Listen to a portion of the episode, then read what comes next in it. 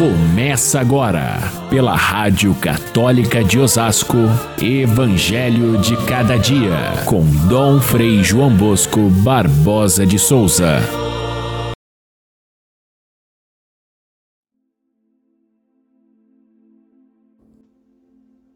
Jesus estava expulsando um demônio que era mudo.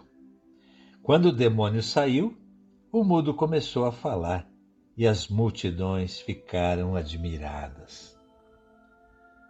Quando um homem forte e bem armado guarda a própria casa, diz Jesus, os seus bens estão seguros. Mas quando chega um mais forte do que ele, vence-o e arranca-lhe a armadura na qual ele confiava e reparte o que roubou. Caríssimos irmãos e irmãs, ouvintes do nosso Evangelho de cada dia, o nosso propósito nesse período da Quaresma é aproximar-nos de Jesus, conhecer o seu pensamento, seguir os seus passos, acolher a sua palavra, acolher o seu projeto de vida como nosso projeto. E isso é que faz diferença na nossa vida. Alguns acolhem outros não. Alguns aceitam, outros rejeitam. Nesse, nesse ponto, o nosso mundo de hoje é muito semelhante àquele de Jesus. Diante das suas ações, as suas curas, os seus exorcismos, alguns se admiravam e queriam estar perto dele para buscar essa sabedoria e esse modo de ser. Outros duvidavam e achavam que ele era um charlatão que enganava o povo. Aliás, naquele tempo havia muitos. Era um tempo em que poucos tinham emprego estável, então muitos ganhavam a vida fazendo mágicas, eram benzedores, eram feiticeiros, e os fariseus tinham horror dessa gente. Diziam que eles faziam aquelas mágicas, era o demônio que, que inspirava eles. E queriam dizer a mesma coisa a respeito de Jesus, das suas curas, Aqueles mágicos faziam por dinheiro, faziam a, a, algum tipo de enganação do povo e juntavam dinheiro e iam embora. Jesus não. Ele primeiro que ele não não se servia de nada além de fazer o bem. Segundo, que ele libertava de fato as pessoas dos seus espíritos maus, dos seus maus pensamentos, das suas maldades, através do seu exemplo, da sua pessoa, era isso que fazia com que as pessoas de fato encontrassem vida, liberdade, salvação. Mas sempre tinha aqueles que acusavam a Jesus de fazer as coisas como se fosse um mágico daqueles. E aqui nessa passagem a gente vê os fariseus acusando Jesus, dizendo que ele expulsava os demônios pela força de Beuzebu. Beuzebu não é uma palavra muito usada para dizer o demônio. Era, um, era a, até uma palavra de, de, dos fenícios, ali um povo que, que os fariseus se aproveitam dessa palavra para dizer é um, um espírito mau que ele tem que faz ele expulsar os espíritos maus. E o raciocínio de Jesus é super simples, é, é super lógico. Ele diz: olha, se Satanás expulsa Satanás, é sinal que o reino dele está no fim. Agora, se é pelo dedo de Deus que eu expulso os demônios, é sinal que o reino de Deus está chegando até vós. Esse argumento de Jesus é irrefutável. Aliás, para os ouvidos dos fariseus que conheciam bem a Escritura, esta expressão, o dedo de Deus, lembrava muito um fato lá do tempo do êxodo do Egito, em que Moisés, quando ele é, quer convencer o Faraó de tirar o povo de Deus da escravidão, ele manda aquelas pragas de Deus, as dez pragas do Egito, e o, os, os, magos do, do, do, Faraó diziam: eles, são, eles estão fazendo é feitiço, é magia. E aí, então, quando acontece a última das promessas, que foi a morte dos primogênitos, Aí os magos ficam estaqueados e dizem: aqui está presente o dedo de Deus. É sinal que Deus realmente está com o povo de Israel.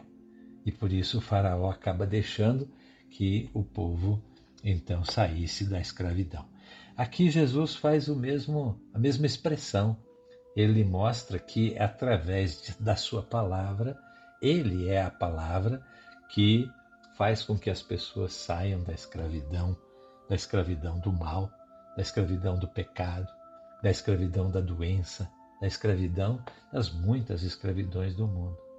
E é pelo dedo de Deus que ele faz isso. A expressão dedo de Deus, portanto, é a ação do próprio Deus, é a palavra de Deus. Aliás, também é significativo que essa discussão acontece no Evangelho, neste trecho de hoje, porque Jesus acabava de expulsar um demônio mudo. A gente sabe que naquela época tudo se atribuía ao demônio e muitas vezes Jesus até assumiu essa crença dos, dos seus contemporâneos, não fez caso disso porque a, coisa, a causa mais importante era é, mostrar que Deus estava próximo.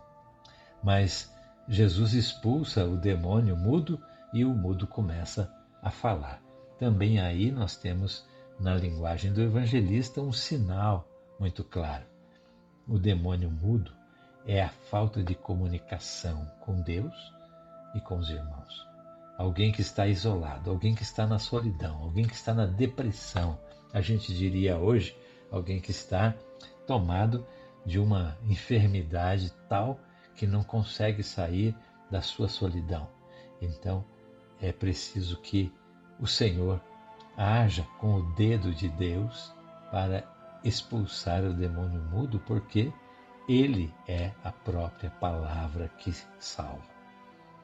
Em vez do demônio mudo, a gente escutando a palavra de, de Jesus e, e, e também dizendo às pessoas essa mesma palavra, nós estamos vencendo com ele o demônio. Essa palavra de Jesus faz com que ele se lembre de uma comparação, ele faz uma pequena parábola, dizendo: quando uma pessoa que é muito forte, ela guarda os seus bens, ninguém toma. Agora, se chega um que é mais forte do que ele, vence-o e toma aquilo que ele roubou. É o caso do demônio que está tão forte, tão presente no mundo. Nós vivemos hoje num mundo que está aí cheio das mais espécies, das, das, das muitas espécies de espíritos maus, espírito de violência, espírito de roubo, espírito de desrespeito ao ser humano, espírito de morte, de suicídio, de feminicídio, de muitas formas de degradação do ser humano.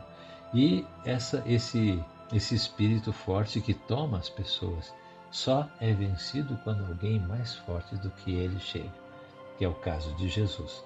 Ele é o mais forte que vem roubar das mãos do demônio aquilo que o demônio tirou do ser humano, a sua liberdade, a sua sanidade, a sua vida, a sua paz.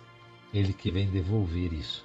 E então, o tempo de quaresma é tempo da gente chegar mais a Jesus, ouvir a sua palavra, acreditar na proposta que ele nos faz, seguir os seus passos e ter também a mesma a mesma sanidade de quem se viu livre do mal para abraçar com Jesus a sua cruz e seguir. Assim, nós caminhamos pela pela quaresma que nos faz convertidos e livres, como Jesus fez com aquela gente do seu povo e faz conosco também através da sua palavra. Fiquem todos com Deus. Até amanhã, se Deus quiser.